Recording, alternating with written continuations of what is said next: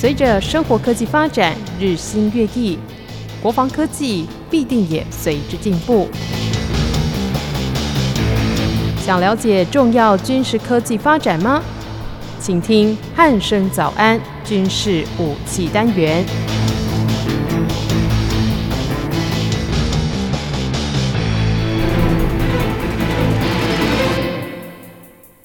各位听众朋友，您好，欢迎收听今天的军事武器介绍，我是易明。今天邀请到国民哥来到节目当中，国民哥好，主持人好，各位听众大家好。嗯，是国民哥，最近我们这个海军有一件大事情发生哦，就是这个首艘的快速布雷艇下水了。对，那。这边相信各位听众朋友应该就是有蛮多的问号，究竟这艘所谓的快速布雷艇是一个怎样的船舰？可以先请国民哥介绍一下吗？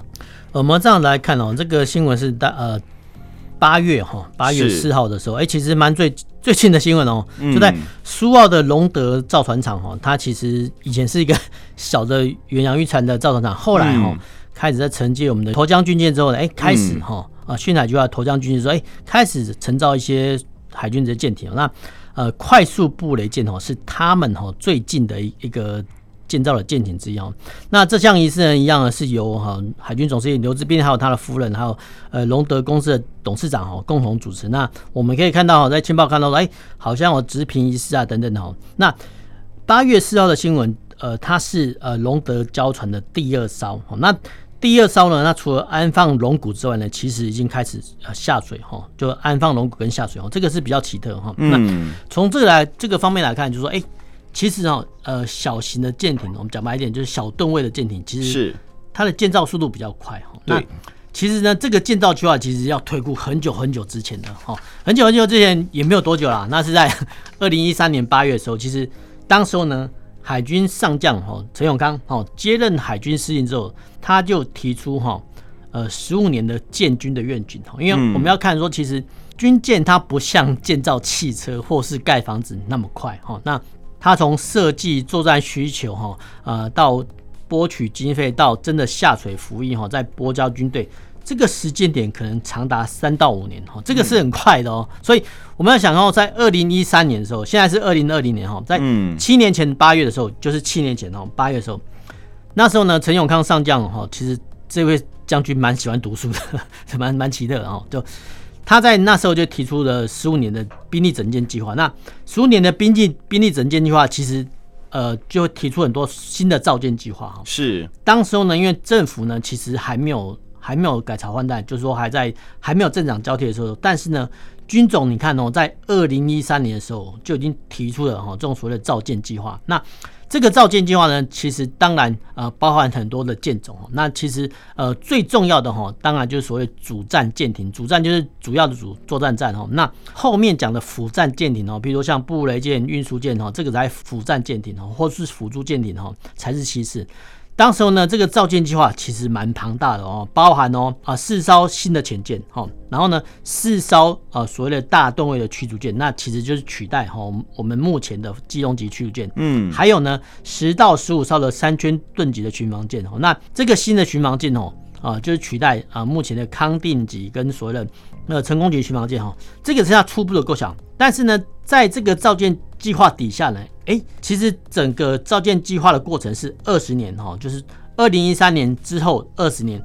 政府要投入八千亿新台币的经费哦，来造这些舰艇。那在这主战舰艇之外，哎，其实还有很多的辅助的舰艇，譬如说新的两栖船坞登陆舰哈，多功能的人员运输舰，沱江军舰的后续案，还有所谓的布雷艇啊，远洋的测量舰。这个快速布雷艇就是我们等下会讲到哈，它的计划代号叫永捷计划哈。那其实。呃，这个永捷计划说真的，其实金额占整个这个造舰计划并不太大哈。那初步哈，它大概哈只要四到五艘。那当时候呢提出呃这个作战需求说，哎，这种所谓的快速布雷艇哦，哎，它居然可以进出我们现在海军的续海军舰，就是船坞登陆舰尾巴，或是新的鸿运计划，就是说呃新的船坞登陆舰计划的尾巴，哎，怎么会从这个布雷艇哦会？进入到这种所谓船坞登陆舰的尾巴啊，这个我们等一下会讲到。是它的用意就是说，哎，在战时的时候呢，呃，有母船有母船哈，比如说这个所谓的训海军舰，或者说新的哈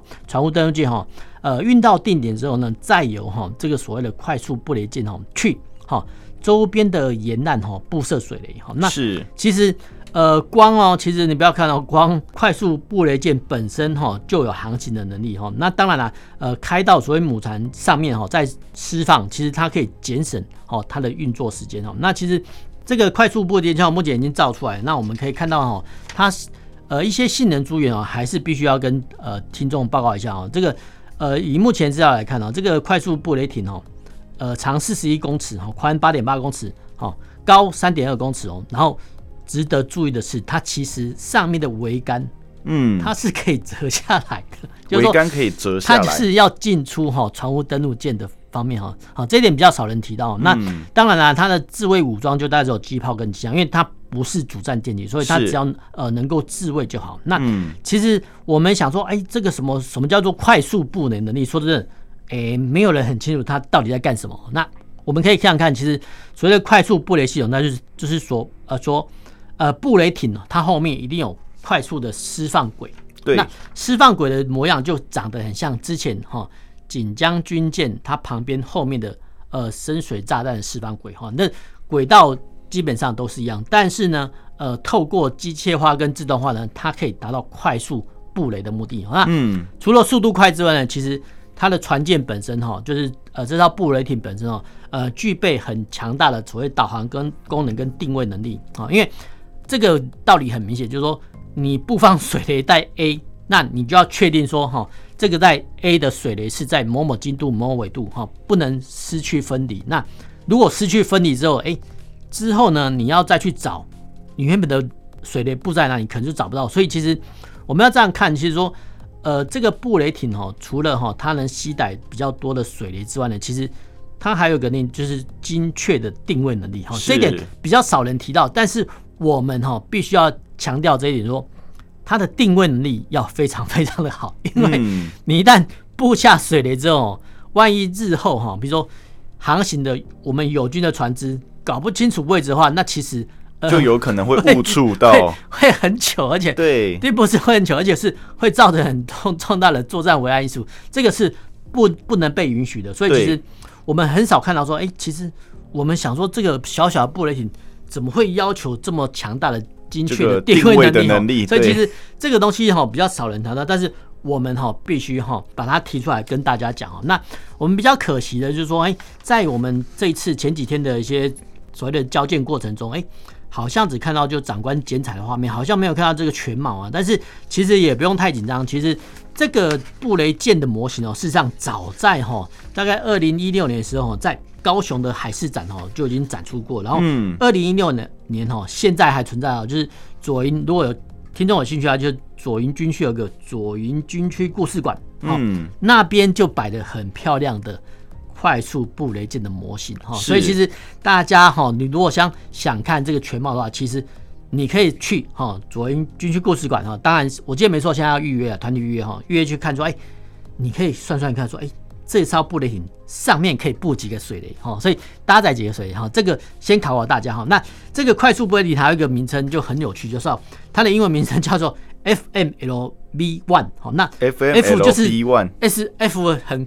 很明显就是 fast 就快速快速。那后面的英文单词就比较比较简单，就是呃布雷艇哈布雷船哈。那前面加一个 F，那说真的哈，它就是表示快速的意思。那所谓的快速就是说它能在哈。短时间内哈，把安放的水雷哈，把它布置完毕，然后脱离战场哦。这个是哈，跟以前我们来呃用核子号做布雷艇呃比较大的区别，就是说第一个哈，它的布雷速度比较快；第二个呢，它的定位能力会比较强。因为哈，定位能力不强的话，其实呃你后续会很大的麻烦哈。那其实它的船呃满载速度哈就是十四节，那说真的已经比较哈比过往哈已经快很多。然后是我们要强调一点说。有些评论会说啊，这快速布雷艇在没有海空优的状况下，出去可能会找死。那我们必须反推回来说，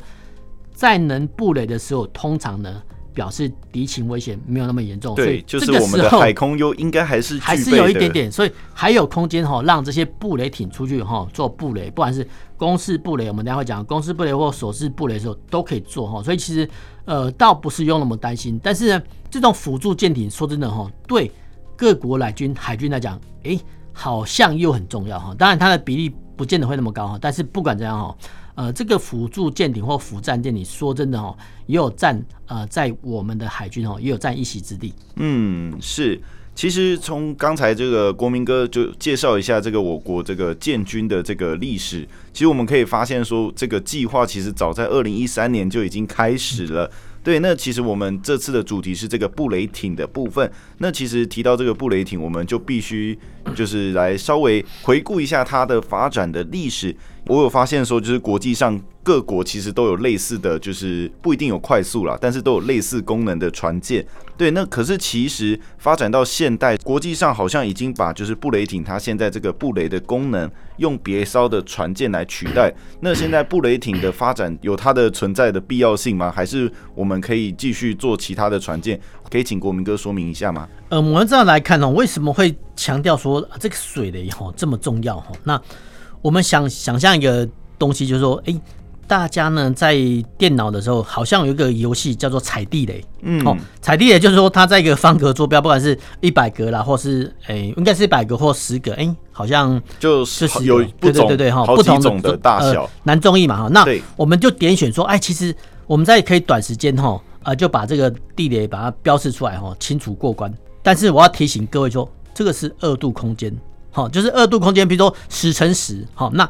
假设呢，我们把这个十乘十的方格坐标，一百个方格坐标，哈，再乘以十的话，就是一千格，好，那一千格这个就是水雷的配置的位置，就是说在一千格这个栏位可以放置立体的踩地雷，好，这样讲听众大概有点印象吧？对，就是脑中会比较有画面的。所以你可以想想看，哈，就是说我们用魔术方块来看，魔术方块你第一面是九面的，那整体它有二十七个方块，哦，那你看嘛。地雷跟水雷的差别就在这里，说，哎，水雷它可以在二十七个方格坐标内布放，对，所以第一个它很难找，哦，那我们再来看啊，地雷跟水雷不太一样，就是说地雷它埋在地下，那其实说真的啊，呃，你埋的炸药量有限，那水雷就不一样，因为海水有浮力，哈，所以其实我们会看到说，哎，奇怪，怎么会一个水雷哈就造成哈，呃，有一些。主战舰艇哦，就造成啊它的重大损伤哦，其所以你可以看到说，哎，水雷原来威力这么大，对哈，因为它的炸药量比较多哈。那我们再来看说，哎，水的历历史蛮悠久的哦，它追溯到一八六零年，是一八六零年 南北战争的时候，那时候刚好哈铁甲战舰跟木质帆船哦他们在做对抗，那当时候呢也出现最原始的所谓的潜水舰哈。那潜水艇说真的，那时候没有匹配的武器，那只好呢呃放哈。呃，最原始原始的水哦，就是把那些炸药包哈放置到呃南北军铁甲战舰的船底下哈去引爆哈。说真的，还有部分成功哈。这这个是你看，从一八六零年代就开始了，那到了一九一四年第一次世界大战哈，一九四零年第二次世界大战哈，都有这些水雷哦，我们叫参战或是把那个军舰炸掉的历史。是。然后呢，甚至到了一九八零年代，呃，两伊战争的时候，哦，除了哈。伊朗跟伊拉克哦封锁这个航路之外呢，其实他们用反舰飞弹封锁之外，其实他们还是用最原始的水雷来布放。好，那布放的时候，其实我们都知道，到目前还是哦，美国海军是最强大的哦世界海军之一。当时候呢，一九八零年代哈，他们是组成的护航船队，就是说，哎，呃，要通过荷姆兹海峡的一些各国的游轮哦，大家集结在一起哦，然后呢，由前面的哈扫雷舰哈去慢慢。哦，帮你开导一个安全的航路哈，是这样你才能慢慢通过。但是呢，在集结的过程中，其实啊、呃，就耽误了很多游轮哦、船团的一些航运时间哈。所以那个时候油价蛮贵的哈。所以其实我们看哦，就算哈美军哈海军舰艇实力这么强大，当时候呢，他们的呃扫雷政策还是这样子哦。第一个很花时间，第二个。不见得能够扫成功，哈，在一九八年代还是有几艘哈，在我们知道游轮呃护卫战中哈触雷哈，所以其实你可以看到哈，当时候呢应该说距今四十年前这个水雷哈还可以用哎，然后从美国南北战争一八六零年代到现在都还在通用哦。所以其实我们要这样来看呢，虽然说水雷布放的一些地点哦，大概是所谓的哦敌军的港口，或是狭窄的海道、海峡通路哈，或是说哈敌方哈必经的要道，譬如说以现在来讲哈，比如说马六甲海峡或新加坡的要道或荷姆兹海峡哦。有些论点会说啊，这个海峡都那么窄，那我们只要派啊几艘扫雷舰出去扫扫一扫就好了。但是事实上哈，就一九八零年代的例子来看，其实不尽然哈。在就算哈你知道哈敌方哈在狭窄的水域哈已经布雷了哈，然后你也派遣哦很庞大的哦扫雷兵力去扫，但是呢。成效不见得是派遣国想象的那么好哦，嗯、这一点所以扫雷的成效其实没有扫雷不一定扫得到，非常的奇特。因为我们等下还会再讲说，其实嗯，水雷吼它的种类越来越多，然后越来越难扫哈。但是不管怎么样哈，这种哈就我们海军建军备战来讲，哎，这个好像是我们建造一些小型的舰艇哦，万一啦哈，万一战死的时候对来做布雷的时候，好像可以达到。呃，以小及大的效果，嗯，一个不错的成效，这个就是不对称作战。所以其实我们刚才问说，哎，我们国家有没有必要发展这个所谓的小型布雷艇？那透过以上的说明，我觉得啦，哈，这是我个人意见，当然是要。是是，其实就国民哥刚才的说法里面，我们可以知道说，这个小型的这种快速布雷艇，在就是不对称作战的时候，可以说是相当重要的一个存在。对，那其实就是刚也最后也提到说，在这个台海作战的时候，布雷艇可以发挥它一个不错的成效。那接下来我们就是要问一下，就是我们发展这艘布雷艇跟我们的这个假想敌，对他们有相同类型的船舰吗？那这当中有什么相异的地方呢？因为近期有一些部分的人士指称，对岸其实有能力。就是派遣他们的，就是类似这种布雷艇来封锁我国的这个军港，甚至提到说对岸还有发展一种，就是这个我当初在查的时候也是蛮讶异的，叫做自航式水雷，就是我们先前讨论的一个就是图示说明呢，感觉它好像是可以在水中自己就是遥控，感觉像开那个遥控船一样在那边游来游去的感觉。对，那这样子对我国真的就是有什么特别的影响吗？呃，我们要这样来看啊，这个呃，我们在讨论台湾军力的同时，当然其实我们要呃注意到我们的假想敌人哈，一些他们的动态啊，这个我觉得这样讨论比较易哈。那其实呢，呃，透过哈呃美国的军力报告，我们都可以看到，其实呃中国在这方面的呃尤其是水的进展其实蛮多的哈。那我们是根据哈从一九九九年美国国防部发表了中国军力报告书哦，就开始慢慢注意说，哎，其实。中国方面这方面的进展在哪边？那其实他们的进展蛮大的哈。那我们要先从几个方面来看，就第一个就是说水雷哈，它其实投放的载具很多哈。所谓的很多包含啊，应该重新讲一次，就是说呃，一九九九年哈，美国的中国军事报告书说，其实。呃，万一哈战时的时候，中国封锁台湾的话，他会用几种方式？第一个水雷，第二个哈潜舰，第三个水面舰哈。那我们在讨论水雷部分，其实水雷它应该不能说有趣啊，就是说它布放的载具哈就是很多，譬如说哈用潜舰释放哈，又或者说哈像我们刚刚讲的用快速布雷舰哈水面舰放，或是说哈空投的飞机放，甚至呢它可以用潜水夫或是蛙人哈就人力布放，那是包含哦这个人力哈。包含了正规军的潜水夫，或是渔民，渔民就是渔船嘛，渔船呢，就是万一他万船齐发，对，它里面改装布雷鬼，说真的就会很麻烦哦。所以其实是它光的布放载载具哦就有这么多种。那水雷的种类其实粗分为三种啦，其实等一下还有很多哈。第一个就是沉底雷，就是说，嗯，把这个水雷哈放在呃海底面下哦，呃有状况的时候它就出来呃把你的船舰炸沉，这叫沉雷哈。那第二种就是毛雷，就是说毛雷就是说它呃用一个铁链哈，在用一个毛桩哈固定在哈海床底下哈几公尺，那这个叫锚雷。那当然了，我们所看到呢，一九八零年代那个叫所谓漂雷，哎，就在海面上就看得到，叫漂流雷哈。所以其实大致哈。呃，分为沉雷、毛雷跟漂雷哈，这三个哈。那引爆方式呢，说真的又很有趣哦。那我们看到通常漂雷是所谓的碰炸，碰炸就是说，哎，你船航经过去碰到水雷哈，这个叫碰炸。那有没有叫声音控制？有哈，因为它就是设定敌方船舰经过的车叶或是螺旋桨的声音哈，这叫声控引爆。是，或是说呢，它就不采取这种，它用技术的方式。这个应该说水雷，现代水雷感测器很聪明，就是说它可以算说，哎，譬如说哈，在马六甲海峡哈，经过哈，呃，每一个月或每天哦，经过一百艘船舰，它可以算说，哎，第六十七艘船舰时候引爆哈，或是说第八十七艘船舰时候引爆，这个时候呢都可以设计。所以其实现在现在哈，其实水雷已经越来越聪明，或是说哈，它可以呃设置成定时，我们叫闹钟嘛，就定时哈。比如说你布放之后，哎，设定好说，哎，二十天后哦九点爆炸，或者说三十天后啊七点爆炸。因为其实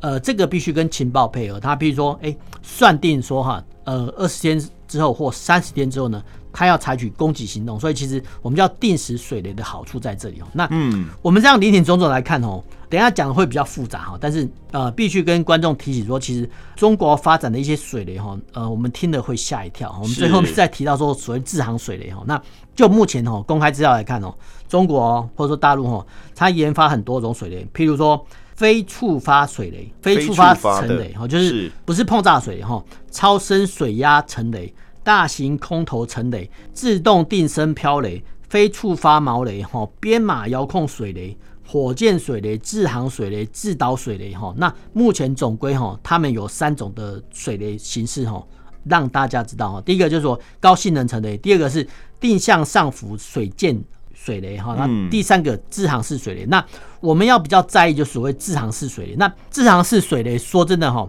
听众比较难懂哈，但是我们要想说它是一个小型的鱼雷，是，就是说它可以从哈潜舰的鱼雷管发射，那发射出去之后呢，哎，它就开始具备哈航行的能力，这个叫自航式水雷哈。那呃，就目前的资料来看哦，它可以潜舰发射出去之后呢，它可以游到哈二十二公里之远哦，二十二公里之远之后呢。其实你找不到潜舰的哈，就是说潜舰它布放完毕了哈，它就是呃发射哈，把一批假设十枚或二十枚水雷发射出去之后呢，它就可以逃跑了。所以其实它不会伤到呃布放的潜潜舰哈，这是它的优点哦。那这些自航是水雷，哎，跑到了二十公里之外之后，哎，它会抵达吼指定的定点的海里，就在那边沉下去了。是沉下去不会引爆哦，它会变成说一枚非触发性的沉雷。对，哦，那沉雷的它的设定引爆的方式就很多。我们刚才讲过，不管说技术啦或声压等等等哦，嗯，这种东西其实会很恐怖。就是说，其实呃，虽然说啦，我们没有两国交战，但是因为潜舰它是隐匿的兵器，是，欸，你怎么知道现在我们在讨论的时候有没有中国的潜舰哦，偷偷的哈在左营或是说苏号的军港外海，呃，用这种自走式的所谓的水雷哈已经布放完毕。说真的。没有人知道，对，没有人知道，防不胜防的感觉。这个非常非常没有人知道，因为其实呢，这一方面哦，我们要这样反过来看哦，对方哦胆敢布雷，表示哦，他对我们的海文的情况哦也是了若指，也有一定的程度的了解。所以，我们看到前几年，哎，怎么好像中国一些你说征收船也好，或者说什么海洋测量船哦，一开始都用所谓科学研究名义哦，一直靠过来台湾周边海域，那。我讲白一点哦，一方面我们叫科学研究，那二方面我们要想说，哎，这些研究船或者假假设的哈，民间科学研究船哈所测量到的水文、海象数据等等等，有没有可能构成未来战时的时候中国海军所利用的资讯？我想呢，这个是非常非常有可能啊。所以其实我们说应该来讲哦，有时候各国哦碰到这种所谓的。科学研究船，说真的，哎、欸，有一点头痛啊，因为、嗯、因为它假科学的名义，但是搞不好其实是在做军事目的的研究。对，所以你说应该说这些科研资料没有错啊，就是说，呃，大气底下水文、水深啊、盐度哈等等等哈，这些哈都是科学研究，我们都承认。但是第一个，为什么要在我们的周边水域？第二个，难保这些资料呢有没有上传到哈解放军的某个资料库？我们需要假定说。这个可能性是有，那是我们可以预料到哈，中国这方面的发展。那我们要来看哈，这种所谓的自航式水雷，说真的，对我们有所启发，我想是有，因为其实中国的大型商港其实更多哈。那其实它的一些军港哦，也集中在哈，一譬如说象山军港等等哈，这些军港其实呃，我们两方面都知道。说真的啦哈，如果说哈，中国大陆在这方面研究那么透彻的话，那我们台湾海军的。呃，不管是科研单位或是呃中山科学院的研究，可能就要再加把劲了。嗯，是，其实刚才国民哥先前讲的那一大串种类的，就是一堆水雷的这个名字，其实听起来就已经很吓人了。后面介绍的这个自航式水雷更是吓人。对，这个。呃，我二十二公里最远嘛，然后我就远远的放，我就跑了。然后它放完之后，它还可以直接沉到水底，然后还不被你发现。这真的是一种防不胜防的一个概念。假设真的就就像国民哥讲的，两军真的交战的话，他偷偷放，甚至在交战之前就放了，我们都不知道。刚前面也有提到说，这个扫雷其实它也是。有一定的误差跟扫不到的状况会出现，那也不一定表示说有扫雷舰就确保安全的。对，那这部分其实也真的希望我们的这个研发单位或是科研单位可以再加强一点，就是我们可以找到这些水雷啦，让大家可以安全的进出。对，那其实今天的主题是这个快速布雷艇嘛，那其实今年已经交了第一艘，那预计未来还会有数艘会交到海军的手里。对，那以目前的资料来看，国民哥，您认为说就是这个布雷艇还有哪一些地方可以改进的？我们再来看啊，其实这个快速布雷艇哦，说真的，只是呃后面哦陆陆续续加总哦，大概五艘哈，那呃加上哈之前旧的一些布雷艇，说真的哈，勉勉强强哦，这个是维持哈呃我们的布雷艇的一个规模哈，但是我们要反过头来问，哎，是不是要有人操作？哎、欸，好像是哈、嗯，所以不管怎么样哈，这些所谓的布雷艇哦，都是要有人操作。那呃，这些布雷艇哦，呃，布雷艇或者是扫雷舰哦，其实呃都要有人操作。那其实有操作会有一定的风险，不管是在战时或是说扫雷哈，甚至布放水雷过程中，哎、欸，搞不好一一不注意哈，就自己不小心误触。对，所以其实外国很多案例哈，也都有这种事情发生哦。呃，因为现在水雷或越来越聪明哦，当哈我们这一方要去扫雷的时候，其实它就可以提前引爆或可以算，所以其实，呃，在扫雷艇方面哦，其实我们反而一些北欧的一些国家啊，比如说挪威、瑞典、芬兰，他们的研究呢比较透彻哈。他们在一九八零年代哈就已经想到说，哎，有没有可能哈，呃，利用哈这个扫雷舰哈或是布雷舰哈当做一个母船，嗯，然后呢控制哈大型的水上的无人船哦去做布雷跟扫雷动作，有。哦，所以其实你们很难想象，应该说听众很难想象，其实一九八零年代哦，瑞典人都已经想到了，所以他们哈当初呢，他们的扫雷艇哦是一艘母船哦，带着哈，我记得没有说是它可以控制哈有线遥控哈，就两艘到三艘无人艇哈，但它叫 SAM 哈，就是说扫雷母船哈用哈这个两到三艘的哈呃无人艇哈去做扫雷动作。对，同样的哈，你可以想想看，其实。很多国家都在想说，哎、欸，如果可以用母船来控制的话，现在哈，现在哦，我们是不是很多那个 UAV 或是什么无人机、航拍器这么发达？嗯，哎、欸，水面上有没有遥控的一些水面舰艇？有哦、嗯，它的英文名字叫 USB。那我讲白一点哈，就是大型的遥控船哦。所以其实现在哈，这个扫布雷趋势哦，它已经发展到说，哎、欸，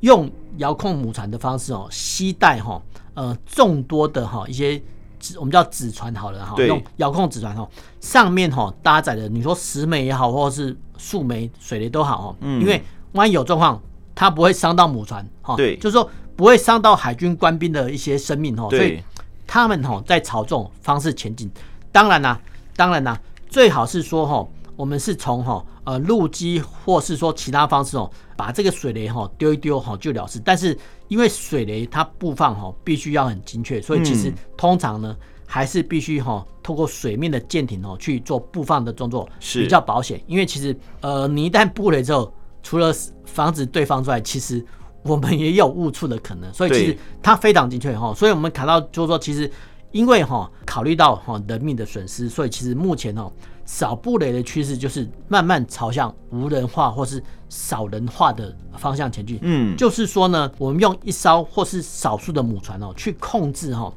呃，一些子船哦，来去做扫布雷动作。嗯，当然啦，最好的方式就是说，连这个母船都是遥控的哈。嗯，呃，只是说哈，我们现在哈，我们的 AI 科技哈还没有这么发达，所以目前顶多是哈，各国趋势说。还是要派母船出去，然后控制所谓的子船，再去做布放雷动作，这是第一个趋势。那第一个趋势说，其实布雷艇哦，它毕竟哦还是所谓的辅战舰艇，辅战舰艇就是辅助作战。那是一个国家的大部分的军事预算呢，还是要必须拨放到哈主战舰艇。那其实我们看到，我们看我们的四艘未来潜舰哦，就已经占到海军预算的大多数了哈。那嗯呃，我们一些主战舰艇，不管是基隆级或成功级，其实康定级其实都已经呃说真的呃也有一定的年纪，也也该要汰换了。那是我们如果说哈海军的经费哈都把大部分拨注在这边，说真的，相关的辅战舰艇的经费就会很稀少。那目前呐哈，目前这五艘快速布雷艇的成军哦，其实呃勉强哈可以维持哦一定的基本战力哦，这个是最基本的。我想这个是比较缺难的地方，但是这个要看国家财政有没有支持。如果国家财政好，当然是朝向。呃，无人化的方向前进啊，这个是大概我们呃未来的趋势是会这样，然后我们建军备战的方向也大致是这样子。嗯，是经过国民哥的这个说明，我们可以知道说，现在我们的这个布雷艇呢，其实还是需要有人在上面做操作。那就像就是国民哥刚才提到的，就是这有一定的风险，因为如果用成无人的话，就是因为没有人在上面嘛，所以如果误触了，就只是把那个装备炸掉而已。那今天在经过国民哥的介绍之后呢，我们可以对这个布雷还有水雷的一些相关的这些武器装备呢，有更多的认识。因为其实这种在水面下的东西其实不常见，说实在话，对，因为也比较少看到海军拿那个水雷出来展示给大家看呐。对，好，那今天在经过国民哥的介绍之后，相信各位听众朋友应该对最近的这个海军的算是大事啦，有了更多的了解。好，那今天的军事武器介绍就到这里，我们下次再见喽，拜拜，拜拜。